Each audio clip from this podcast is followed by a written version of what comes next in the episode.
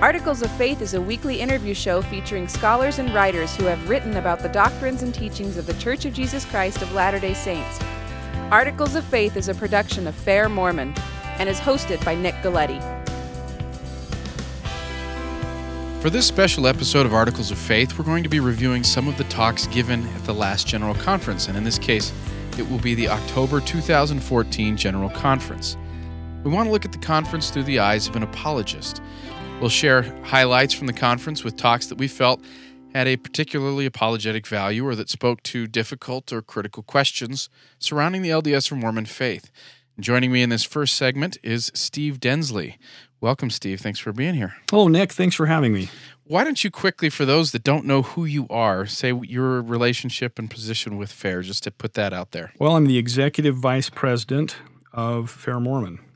Which means you do what? Well, I'm still trying to figure that out, I guess. Um, mostly what I'm doing is helping to coordinate the work of Fair Mormon uh, across all of the different uh, activities that we engage in. So, um, you know, helping to coordinate things like the podcast, YouTube videos. The, one of the big things was our conference that we just had in August. Um, so, uh, do, doing a lot to help try to uh, move the work that Fair Mormon does forward in all its varieties. Excellent. So you're you've got some talks picked out from this last general conference, but before we get into those and share those highlights and and clips from the conference, you also wanted to kind of give some general impressions that you had about general conference as a whole. There seemed to be kind of some thematic elements to it. Well, you know, I suppose everybody is impressed in different ways. I, I, don't know if everyone had the same kind of impression that I did. And, you know, maybe every conference we sing, we thank thee, O God, for a prophet and praise to the man. But for some reason in this conference, those two hymns seemed so much more apropos. It seemed like that so many of the messages that we were hearing this uh, session uh, of General Conference were focused on the prophet Joseph Smith and President Monson and Latter day Revelation in general. You know, sometimes the revelation that comes to us through the prophets and apostles, and sometimes the revelation that comes to us as individuals, so that we're all prophets. Right. And uh, so, to me, that's that's what spoke most loudly. And with our work through Fair Mormon, I find that so often, you know, what we deal with a lot is the the study part of you know learn by study and by faith and uh, it's it's interesting and maybe ironic that so often when people are coming to us with their questions that are based in their study of the gospel or church history or church doctrine that often the uh, the way to cut the Gordian knot, if you will, the way the way through the um, dilemma that they're facing, is often a matter of personal revelation. You know, so we can give them uh, some of the uh, historical background, some of the context. We can talk about helping to change perspective or assumptions that people make. But when it comes down to it, somebody's testimony of the gospel has to be rooted in personal revelation and in following the direction that comes from the prophets and apostles. Yeah, so we we give a lot of information but it's a matter of whether the spirit attends their reception of that information, whether that becomes an answer. Yeah, well, and it's it's interesting too. You know, I, I remember reading one of the criticisms um, of some of the work that we do. We have a site called Mormon Scholars Testify, and I remember somebody getting frustrated reading through the testimonies of all of these scholars. You know, these PhDs um, teach at different universities and have published uh, in, in peer reviewed journals talking about how it is that they maintain their faith in the gospel. And the frustration that this person was expressing was well, they're all talking about how they received personal revelation and that this is all based on feelings they had, you know, as if they expected that the scholars would base their testimony on logic, you know, and that there's there's an argument that you can make that convinces people that the church is true. You know, and what we do is we help people to respond to arguments against the church. We help people give, you know, f- find rational evidences to support the church. But uh, you, you, know, it's it's like Jesus told Peter that um, it's it's by virtue of revelation that we know that Jesus is the Christ. And this is the rock upon which his church is founded, is the rock of revelation. And, and he later gives Peter the keys. And those keys, of course, were handed down to Joseph Smith. And we know that Thomas Monson today and the, and the prophets and apostles of the first presidency and the quorum of the 12 apostles are the ones that hold those keys today.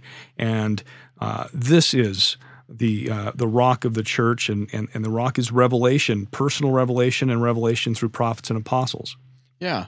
Well, let's get into some of those talks, uh, some of the highlights that you have kind of presented here. Uh, what's the first one you have there that speaks to that theme?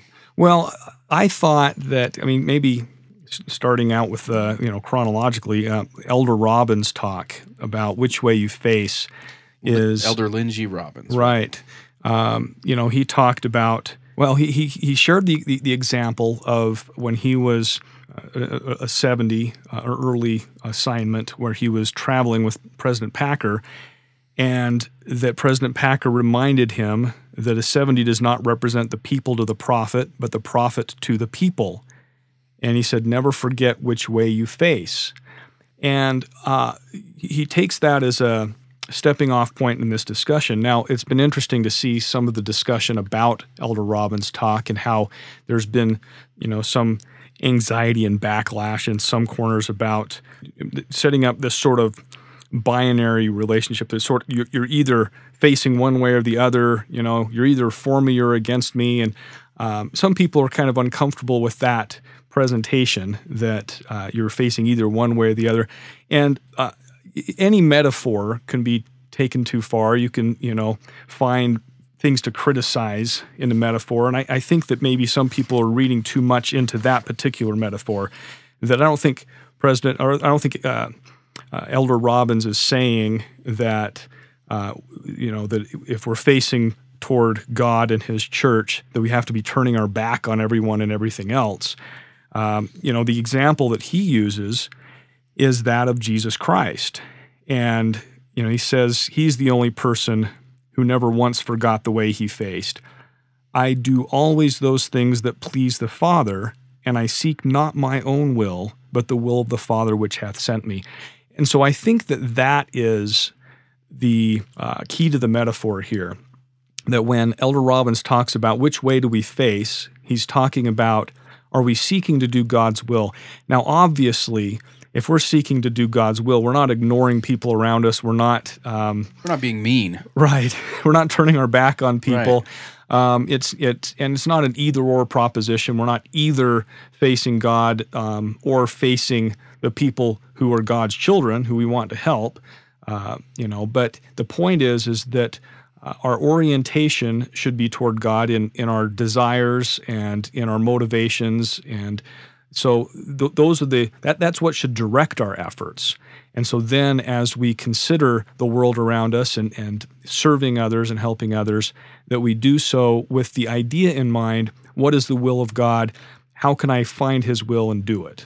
Now why why would we consider this an apologetic assertion? Why why do we look at this apologists and as apologists and say thank you or this this rang true with us or this this answered questions for people what exactly is the core of that that makes it an apologetic talk? Well, as we think about different criticisms against the church, some of these criticisms come from within the church.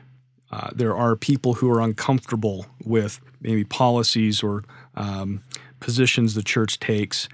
And it seems that often the discomfort that exists with respect to uh, those policies or stands the church takes have a lot to do with people seeking their own will. Uh, you know, what is it I want? What makes me happy? You know, what am I going to get out of this?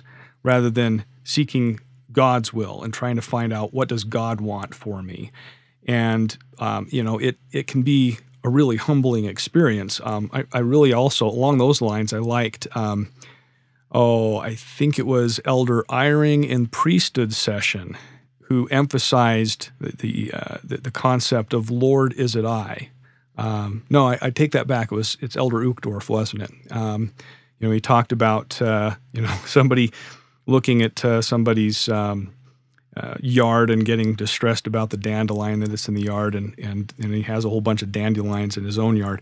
As we consider the, uh, the, the, the uh, words of the prophets and the, the counsel that we receive, it, it can take a lot of humility to ask, okay, so what do I need to do to change? You know, how, how is it that I should be repenting and um, turning my heart toward God, turning to face God, rather than uh, trying to figure out what can I do to change the church to accommodate my will.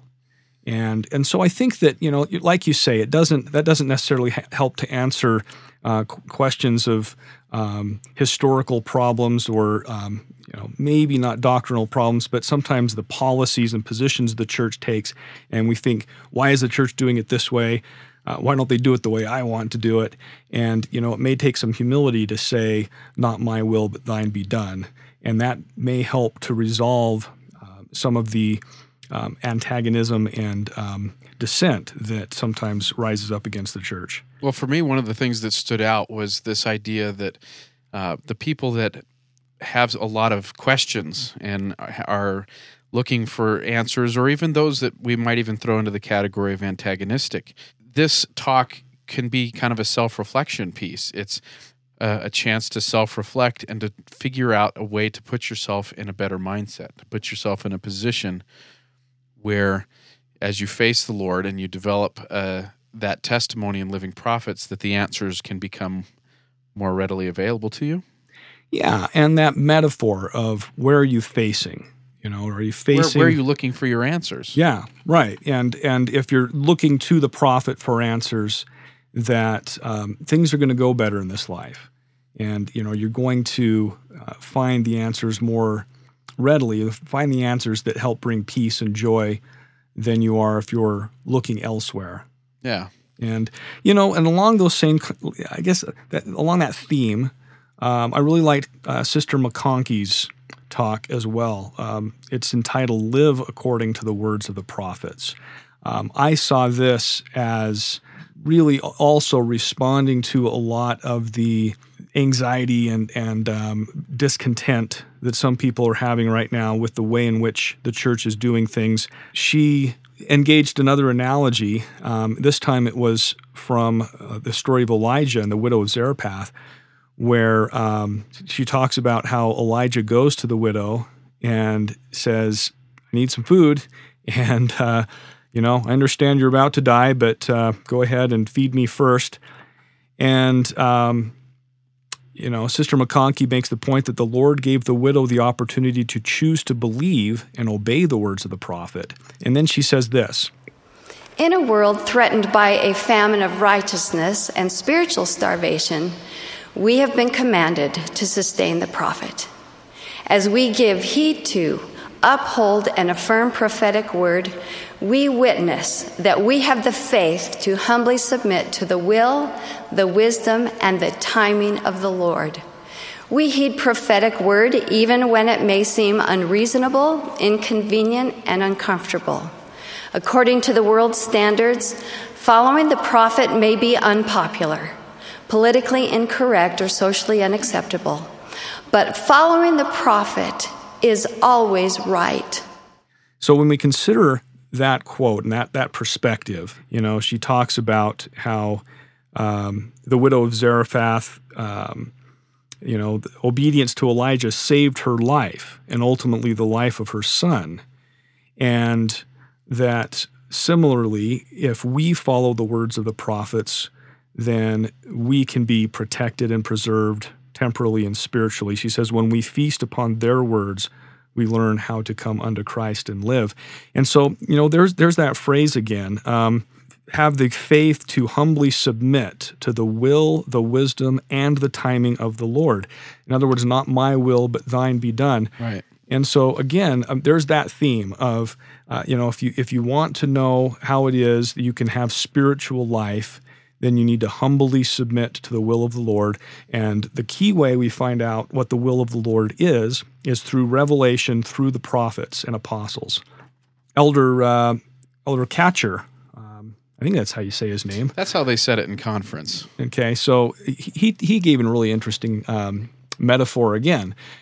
and that is of, of his, him swimming out to a sandbar and how he uh, found himself caught in a riptide that was drawing him out to sea, you know, out to out to his death, and that um, he had family members following behind him. And uh, he says, you know, his wife was was following behind. He says he felt, you know, he was, glad he didn't uh, have his daughter following too close behind either. Uh, you know, it might have been more uh, serious than it was, but that um, he says forces beyond my control were pulling me farther out to sea.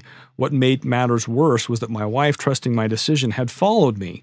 And he likens this to being pulled out to sea, as it were, by you know every wind of doctrine, or you know by false doctrines, by by things that you know the world may um, say that may draw us away. He says there are powerful forces in our own lives, much like the unseen currents of the ocean. These forces are real. We should never ignore them. Um, he talked about how he found himself coming to Provo, Utah, I guess because he liked to ski right. before he was a member of the church, and that he joined the church here. And that after he did so, he said that he started to face questions and challenges. And he said that they created doubt and uncertainty. Um, he says, There were many who wanted to convince me of the error of my ways, riptides, determined to pull me away from the peaceful current that had become a wonderful source of happiness. I learned very clearly the principle there is opposition in all things, and the importance of acting for myself and not forsaking my agency to others. I asked myself, why would I turn away from that which had brought me such great comfort? Is the Lord reminded Oliver Cowdery, Did I not speak peace to your mind concerning the matter? My experience had been similar.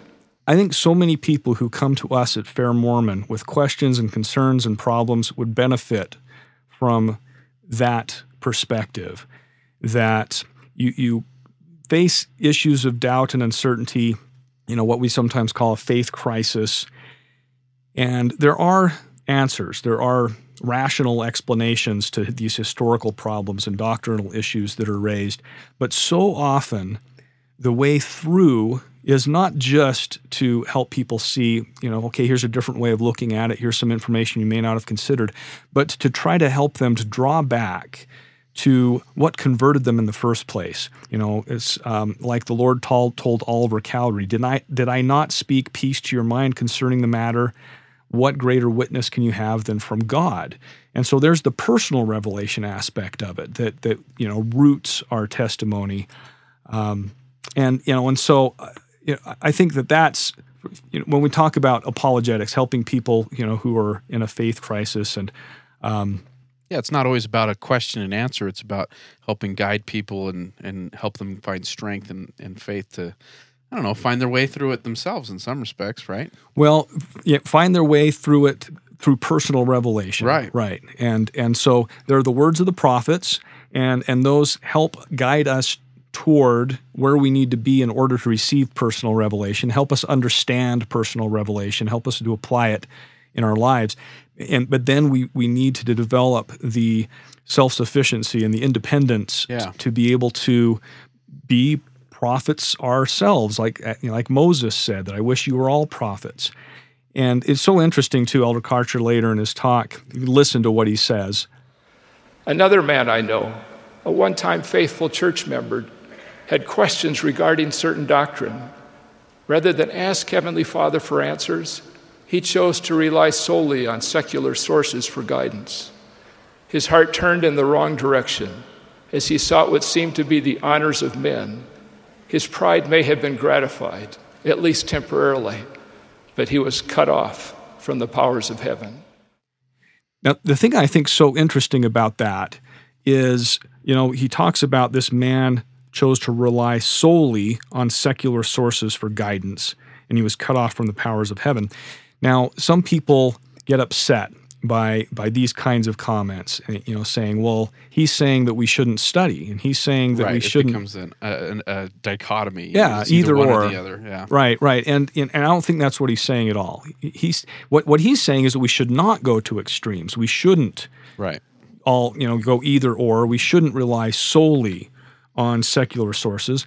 We also shouldn't rely solely on emotional guidance. Um, people can be led astray if they're only relying on, on the feelings of their heart.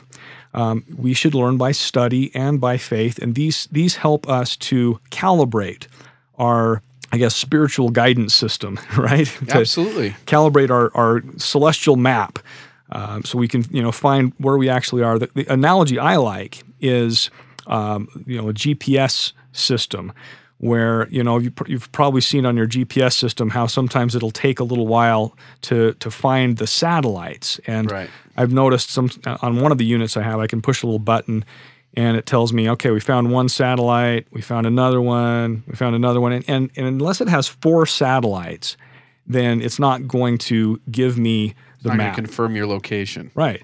And um, y- you know I, I've often thought that that's probably a lot like us as individuals, you know, trying to seek guidance from God, where we need things like our our our minds. You know, we need to, to rationally think things through. We need guidance from prophets, from from Latter Day prophets. We need guidance from scriptures. We need guidance from the Spirit.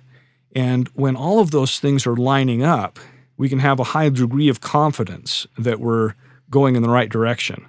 But when we're out of sync somewhere, then you know that's where there's trouble, and we need to try to figure out, okay, how do I how do I calibrate this system? How do I make sense of what I'm hearing the prophet saying? How do I how do I line that up with what I'm reading the scriptures, what I'm feeling the Holy Ghost telling me? And uh, that's the process I think that we Yeah. need to become well um, practiced at in order to find our way in this life. Well, right? and, and when you look at the idea of someone being pulled out by a riptide, if you're going strictly on emotion, you're scared. And a lot of times people in those faith crises are, are very scared similarly. And so I, I think his uh, his example there is very appropriate. So, all right, who's next? Well, you know, staying with the water theme, uh, Elder Ballard talked about staying in the boat, right? Right. And um, you know, again, he he talks about going down a river and um, how you know there's a, there's another analogy here where they're um, being told by the river guide that you need to stay in the boat, always wear your life jacket, always hold on with both hands, and always stay in the boat. He he he he reminds us that Brigham Young used this kind of analogy as well numerous times. He he likened the boat. He called it the ship Zion. The you know the The old ship Zion. Right. So it's the, the the the church itself is like this grand ship that we're all on, and that when you encounter storms and rough seas, that you shouldn't jump ship. You know, this reminds me of um, I can't remember who it was a, a few conference sessions ago that talked about how um, you know if if you are in the middle of a tornado, that's not the time to come up out of the tornado shelter. You know, you want to stay in the shelter um, when when, when you're in the storm, and I think that that's um, that's kind of what we're saying here. People encounter problems in their lives. There are all kinds of things that can test our faith. You know, the, the, the death of a child, physical illness, the loss of a job. You know, there, there, there are things that we all go through. Sometimes people will will leave their faith when they encounter these kinds of things, but not everybody does. Right.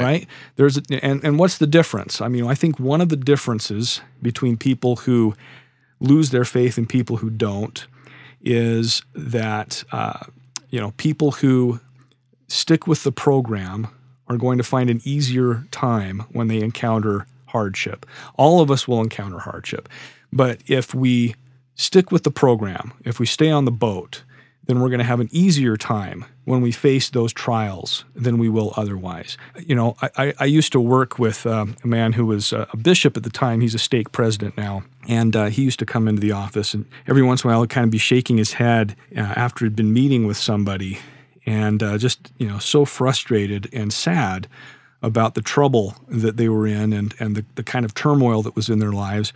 And they say, you know, Steve, I just, I keep telling them, if you stick with the program, things are going to go better. And that's that's so often true when you when when you see things that are going wrong in people's lives Yeah. that if they'd stay close to the church, if they'd stay close to the gospel, that things will go better. That's not to say that you won't have problems anyway. All of us will, but things will go better for you if you stay on the boat.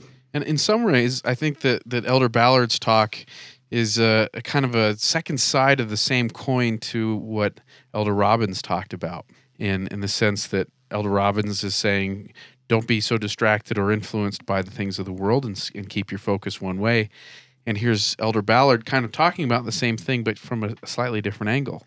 Well, that's a good point. You know, he talks later in his, uh, let's see, one of the great quotes. Let's uh, let's hear that. Others may focus on the questions and doubts they experience. Of course, having questions and experiencing doubts are not incongruent with dedicated discipleship. Recently, the Council of the First Presidency and the Quorum of the Twelve Apostles stated We understand that from time to time church members will have questions about church doctrine, history, or practice. Members are always free to ask such questions and earnestly seek greater understanding. Remember, Joseph Smith himself had questions that began the restoration. He was a seeker, and like Abraham, found the answers to life's most important questions. So the the point he brings out here is that again, we we should where, which which direction are we facing? Are we facing right. toward those questions and those doubts and those voices? that uh, maybe are coming from off the boat, you know, right? The uh, the siren the song, boat, yeah, or you know the sirens that are saying, you know, come be with us, and uh, you know, so you jump ship, you know, or are you listening to uh, the prophets? Are you faced toward the prophets? I mean, you know, so to to continue the metaphor of the uh, the river rafting ship, or the river rafting raft, um, he says, always wear a life jacket and hold on with both hands. The words of the Lord are found in the scriptures and the teachings of the apostles and prophets. They provide us counsel and direction that, when followed, will act like a spiritual life jacket and will help us know how to hold on with both hands.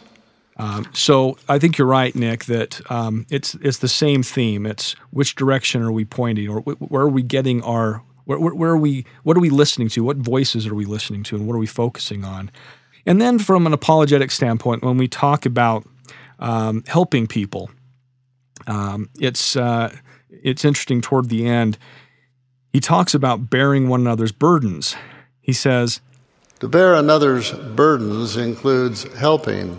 supporting, and understanding everyone, including the sick, infirm, the poor in spirit and body, the seeker and the troubled, and also other member disciples, including church leaders who have been called by the Lord to serve for a season.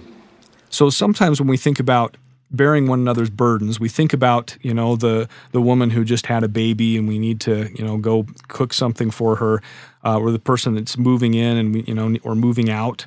Uh, so we help them out with those things. Um, I, I think it's interesting. This is the first time I've seen that phrase, you know, bearing one another's burdens, used in conjunction with people who are seeking and troubled. You know, people who have questions and concerns and doubts, and that one of our responsibilities to help bear burdens is a responsibility toward people who are having questions and concerns and doubts. And of course, it also uh, it also applies to church leaders. So when we talk about bearing one another's burdens, people who sometimes have burdens, maybe more than the rest of us in the ward, maybe you know the bishop or the Relief Society president, or um, the primary president, you know, who's asking us to come help out with the primary program. You know, we've got to go practice on Saturday, and you know, and then only half the primary teachers show up. You know, imagine yeah. how that adds to the burden of the primary teacher when we do that. And so I think this is a call to all of us to, you know, not only stay on the ship, but to get to work on the ship, you know, swab the decks and, you know, yeah. put put your shoulder to the It's oar. not a cruise ship. right, right. Yeah. Okay, so we have this idea of, you know, supporting the prophets and supporting one another. But again, it ties back to our original idea of finding continuing revelation within ourselves, um, becoming our own prophets over our own lives and being spiritually independent or self self sustaining, I suppose. So th- that moves us on to uh, President Eyring's talk. Um, I believe it was from was it the Sunday morning? That sounds right. Yeah, you know, there's a great quote from that that goes along the lines that we were just talking about, and um, let's let's listen to what he said there.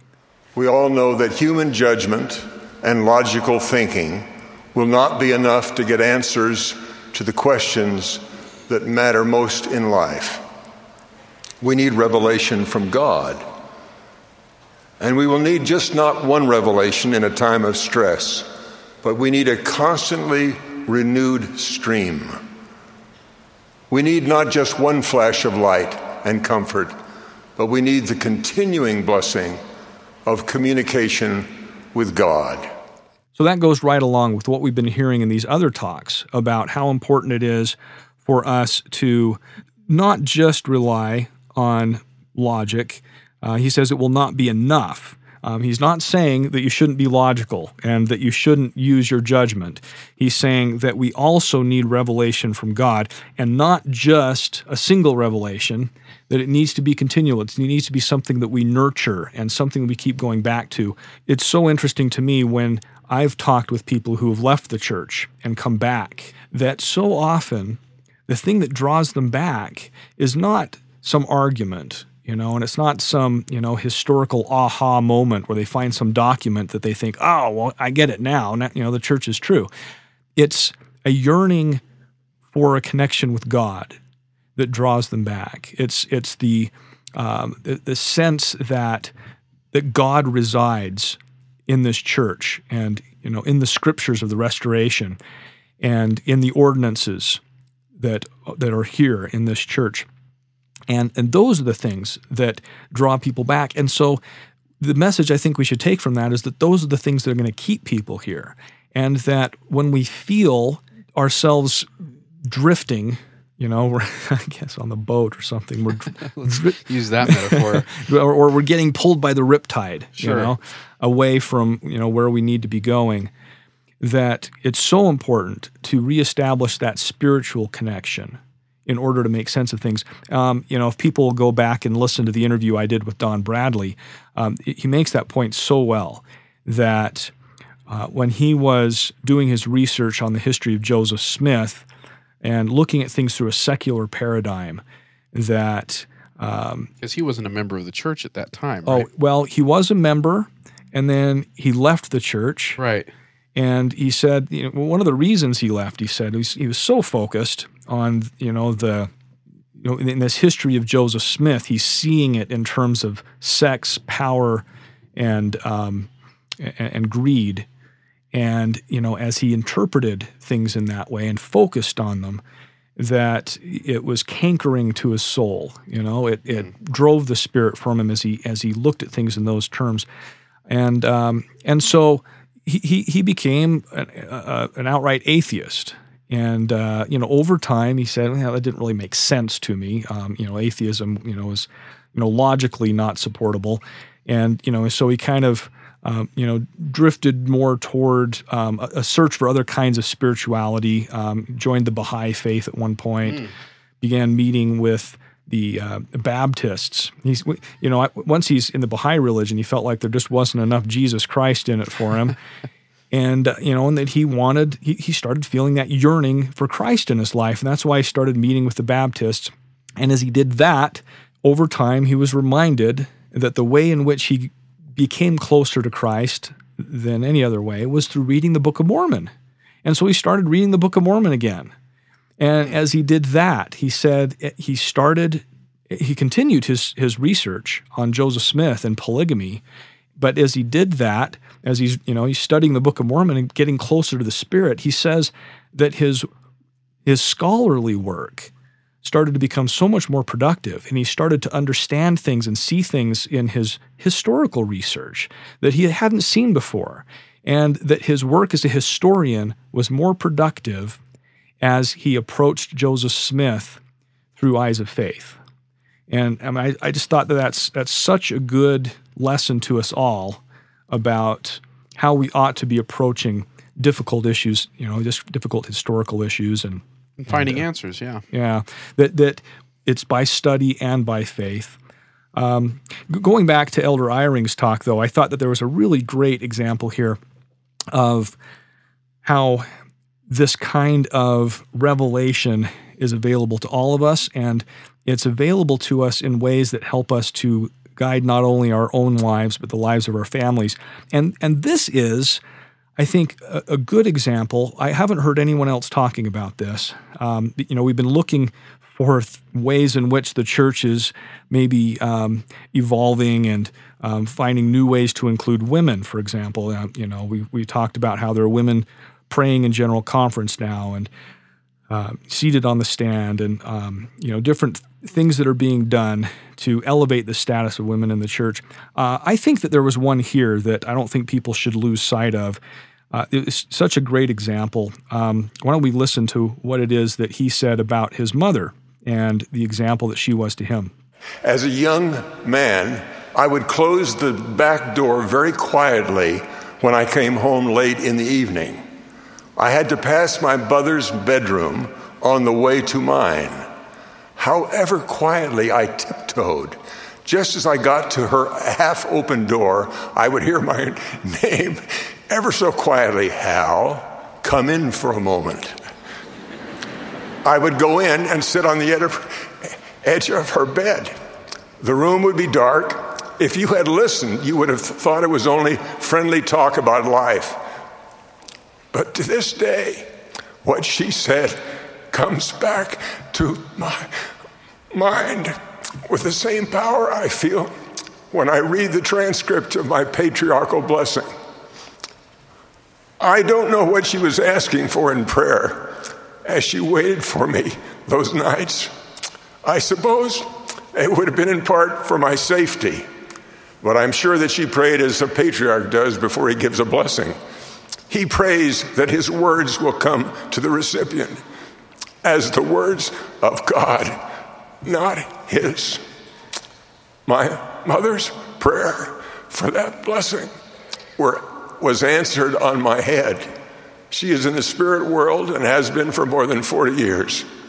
I am sure she has been exceedingly glad that I was blessed as she asked to hear in her counsel the commands of God. And I have tried to go and do as she hoped I would. The thing I think so fascinating about this vignette is that what we're talking about here is a mother speaking on behalf of God to her son, mm-hmm. just like a patriarch does and that a mother is entitled to revelation and a mother is entitled to speak on behalf of God to her children. And I think that that's a very important message for us to uh, to hear. You know, not just for the women to hear, but for all of us that that women have power and authority to speak on behalf of God. And and so I was I was really grateful to hear that message from Elder Eyring in that talk. Absolutely.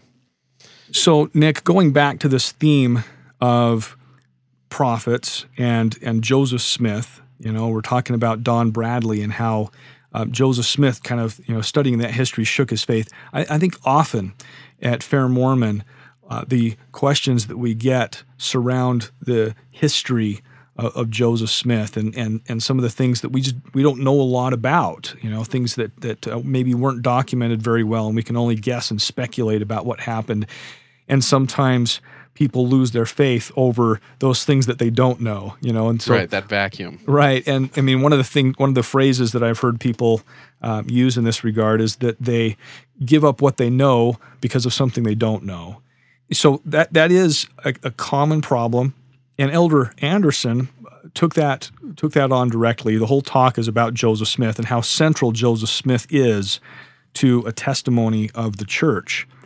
He says, The importance of Joseph's work requires more than intellectual consideration. It requires that we, like Joseph, ask of God. Spiritual questions deserve spiritual answers from God.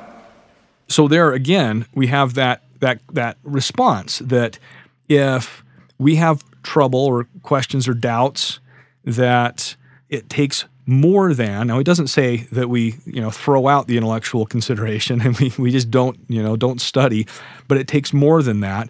It requires spiritual answers from god.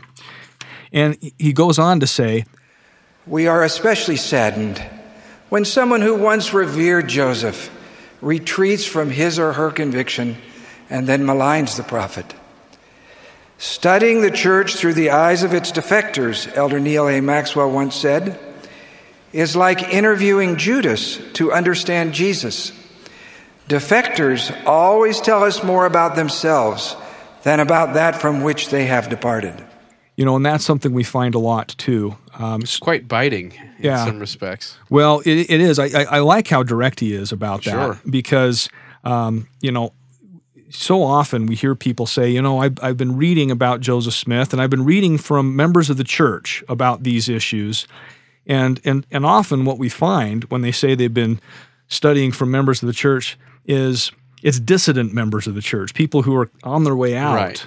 you know, who are making arguments against Joseph Smith and uh, are not interested in helping to build up Joseph Smith as a prophet.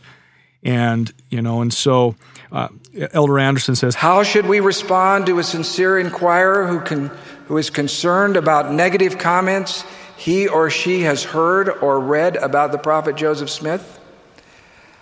Of course, we always welcome honest and genuine questions.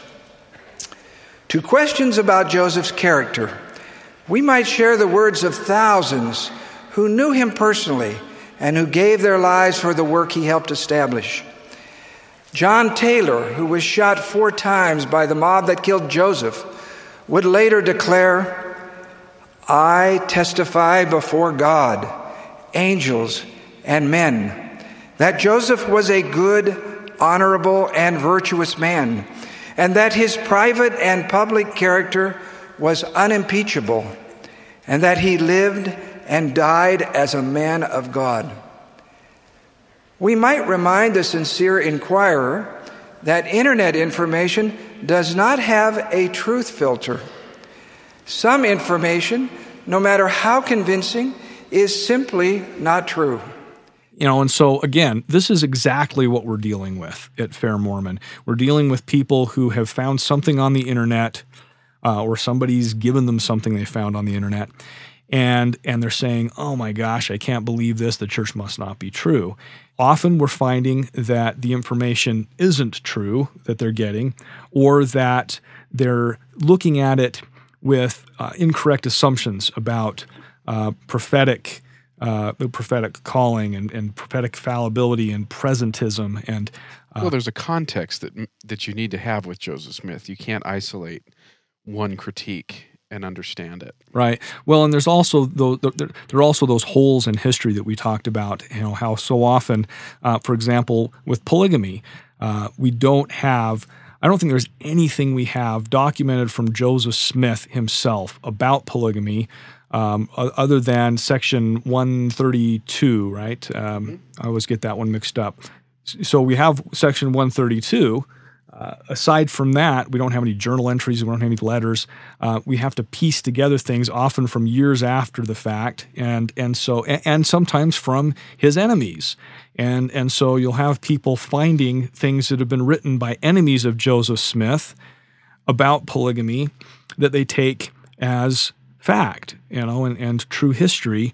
And you know, and so sometimes we have to try to filter that out. You know, we have we, we need to try to find reliable information to be that truth filter on uh, the stuff that people sometimes get on the internet.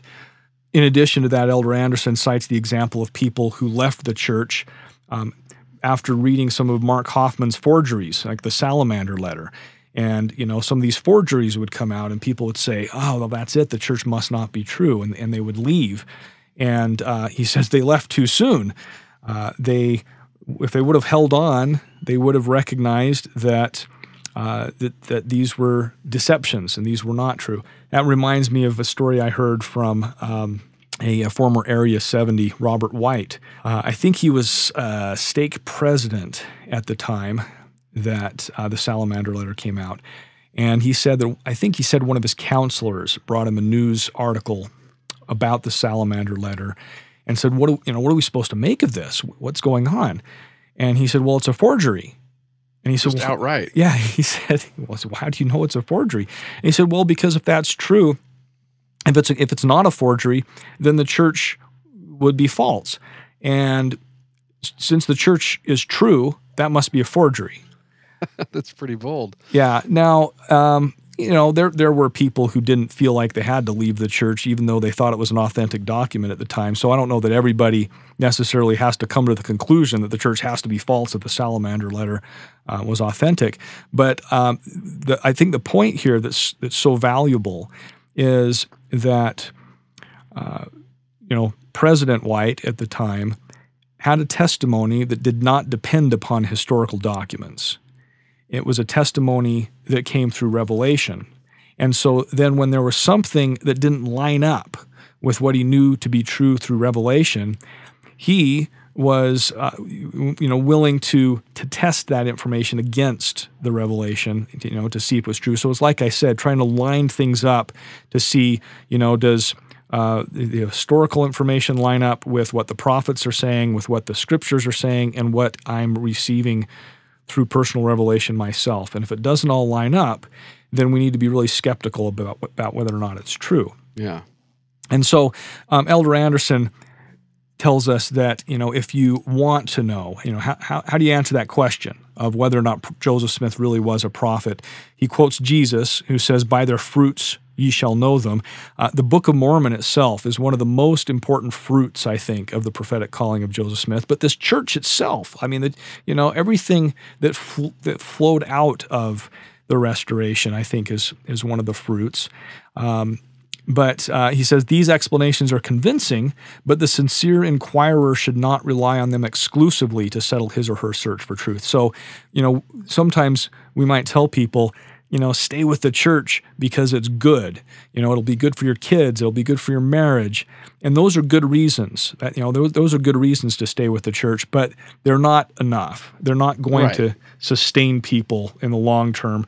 They need to have the revelation uh, to undergird the the experience of the um, practical effects of the gospel, the pragmatism um, that's here. So we'll listen to him. A testimony of the prophet Joseph Smith can come differently to each of us. It may come as we kneel in prayer, asking God to confirm that he was a true prophet. It may come as you read the prophet's account of the first vision.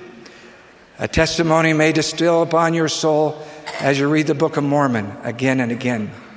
It may come as you bear your own testimony of the prophet, or as you stand in the temple and realize that through Joseph Smith, the holy sealing power was restored to the earth. With faith and real intent, your testimony of the prophet Joseph Smith will strengthen. The constant water balloon volleys from the sidelines may occasionally get you wet, but they need never, never extinguish your burning fire of faith. And so, again, the way that you gain a testimony of the prophet Joseph Smith is by the fruits, but then also through prayer, through reading uh, his his testimony, going to the temple. Um, you know, it, it- these these things that help bring us personal revelation. Those are the things that can undergird our faith and, and serve as the foundation. Uh, reminds me of another of the songs that uh, really impressed me from conference. How firm a foundation! Right. You know that um, that the firm foundation is the testimony of Jesus Christ, um, and and that we're led today by prophets and apostles. So one of the other big issues right now is uh, the the the capability of President Monson to lead the church as a prophet today.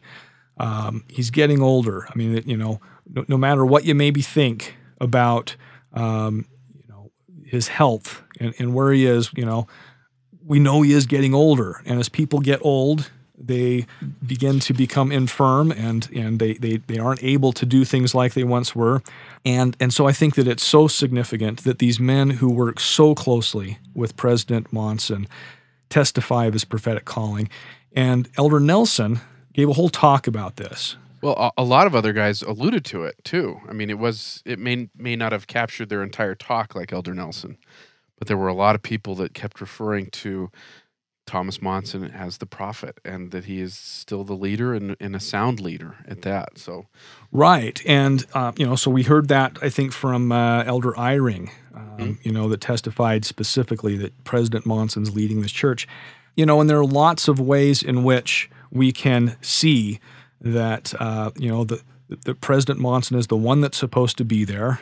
And uh, Elder Nelson starts out with this, saying that He's he's the one who he, went through the process that we have um, established in the latter days for somebody to be ordained the prophet.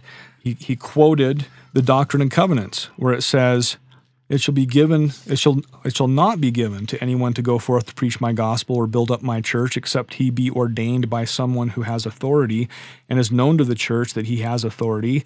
And has been regularly ordained by the heads of the church. And so President Monson has been ordained by the people who had the authority from God to ordain prophets, you know, the president of the church. Um, he's the one that's been given that authority.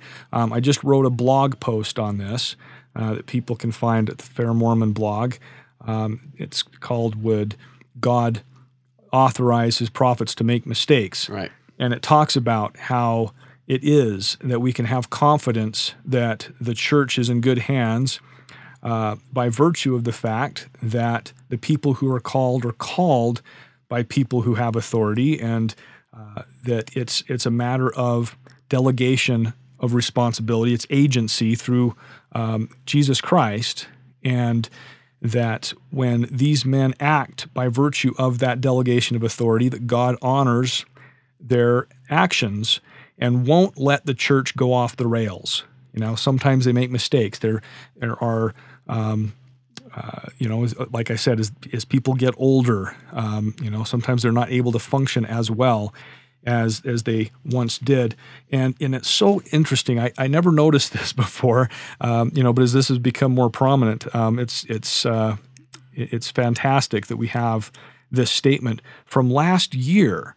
President Monson he addressed this in the church news. He put out a statement uh, once he had been five years in the office.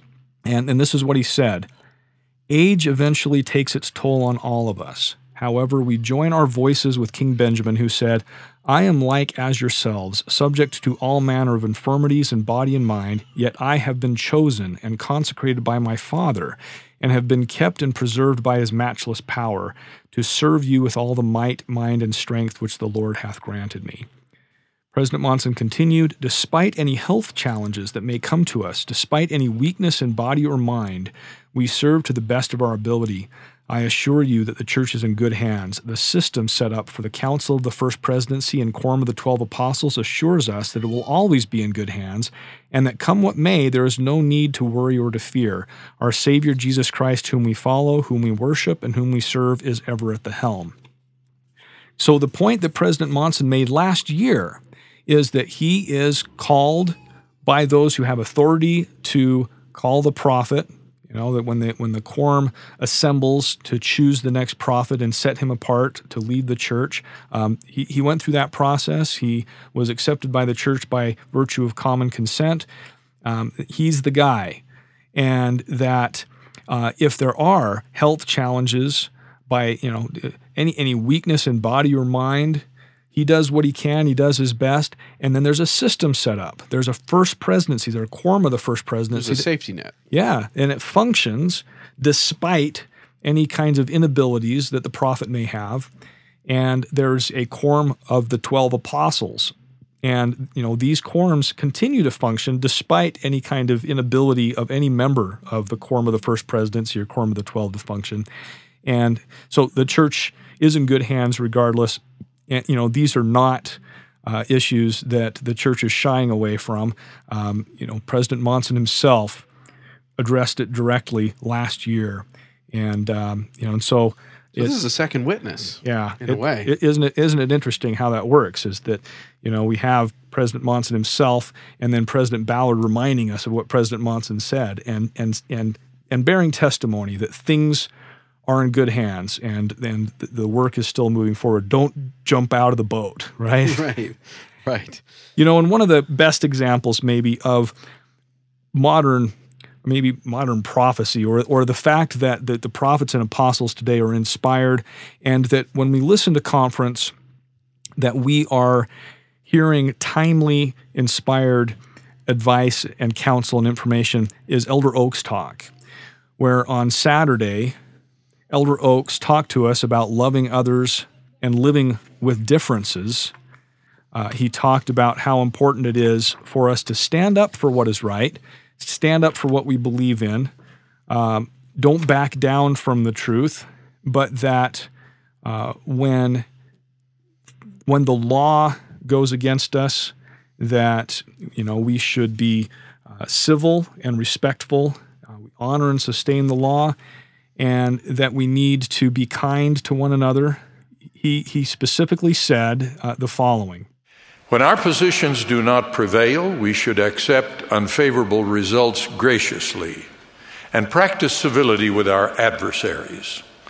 In any event, we should be persons of goodwill toward all, rejecting persecution of any kind, including persecution based on race, ethnicity, religious belief or non belief, and differences in sexual orientation.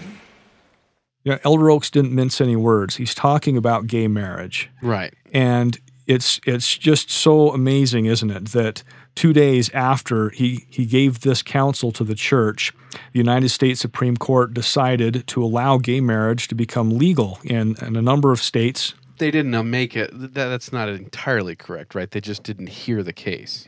No, they decided to allow it to become legal in, Oh, the, in the sense that they didn't hear the cases because by virtue of not taking the case up and striking those They- decisions They down, the other ones. they've allowed those decisions to remain the law in those jurisdictions. So today in Utah, where Elder Oaks was giving this this talk, gay marriage is legal. Now it may be that there will be a circuit court opinion that uh, will come down that will create a split in the federal circuit courts. And if that happens, it becomes more likely that the United States Supreme Court will review the decision. And maybe it'll go a different direction at that point. But at this point, what President Oaks is telling us is that we should not back down from things that we believe are true. In other words, specifically, he says, In dedicated spaces like temples, houses of worship, and our own homes, we should teach the truth and the commandments plainly and thoroughly as we understand them from the plan of salvation revealed in the restored gospel. Our right to do so is protected by constitutional guarantees of freedom of speech and religion, as well as by the privacy that is honored even in countries without formal constitutional guarantees. In public, what religious persons say and do involves other considerations. The free exercise of religion covers most public actions, but it is subject to qualifications necessary to accommodate the beliefs and practices of others. Laws can prohibit behavior that is generally recognized as wrong or unacceptable, like sexual exploitation and violence or other terrorist behavior, even when done by extremists in the name of religion. Less grievous behaviors, even though unacceptable to some believers, may simply need to be endured if legalized by what a Book of Mormon prophet called the voice of the people. So here we are now where there is certain behavior that is legalized by the voice of the people. And Elder Oaks is saying that in our churches, um, among our families, in our homes, that In we temples. in our temples, that we continue to teach, for example, that um, eternal families consist of mothers and fathers and their children. But then he says we should be wise in explaining and pursuing our positions and exercising our influence publicly and that uh, we need to be civil, we need to be kind. And, and it's so interesting, too, one of the specific groups that he says that we need to extend goodwill to are those who have differences in sexual orientation. And, and so I, I see this as very wise and timely counsel that you know Elder Oaks was able to anticipate that um, we're going to have this kind of, of conflict in our society and that as members of the church that we need to do what we can to both maintain our position that's based upon revelation and stay on the ship. That stay on the ship but then we also need to be able to work with others embrace others because you know if we if we can't do that we can't help convert others can we and we can't we can't exist together in in a civil society if we're not willing to um, to, to, to put some of these differences aside when, like he says, that uh, the voice of the people establishes something that um, we may not agree with, that we need to maintain our principles, but also maintain civility and respect for one another. In some respects, this actually can be instructions for those of us who do seek to defend the church online. Right. yeah, absolutely. We're going to have our differences with people. Yeah, it, it's it's more it, in a broad context. It's applicable to us as well. That um, as we try to reach out to others and help them understand our position and our viewpoint, that we should do so with civility and kindness and patience and love unfeigned, you know, that uh, no power or influence can be maintained except that we exercise those kinds of traits. Yeah. Well, we could probably go for hours on It was on a great conference. Incredible There's conference. there's so much there. So thank you for going through these talks and finding these great quotes and sharing your thoughts with us. And uh, we want to encourage people to, of course, go to the LDS.org website and find conference talks there. This episode can be found at blog.fairmormon.org for those of you that uh, listen through iTunes or Stitcher or other apps.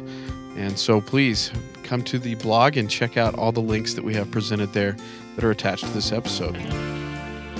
Thank you for listening to this episode of Articles of Faith with your host, Nick Galieti. This has been a production of Fair Mormon. This and other podcasts are available at fairmormon.org. The opinions expressed in this podcast are not necessarily the views of Fair Mormon or the Church of Jesus Christ of Latter day Saints. Please subscribe to our show in iTunes. Questions or comments can be sent to podcast at fairmormon.org. Tune in each Monday for another episode of Articles of Faith. Thank you for listening.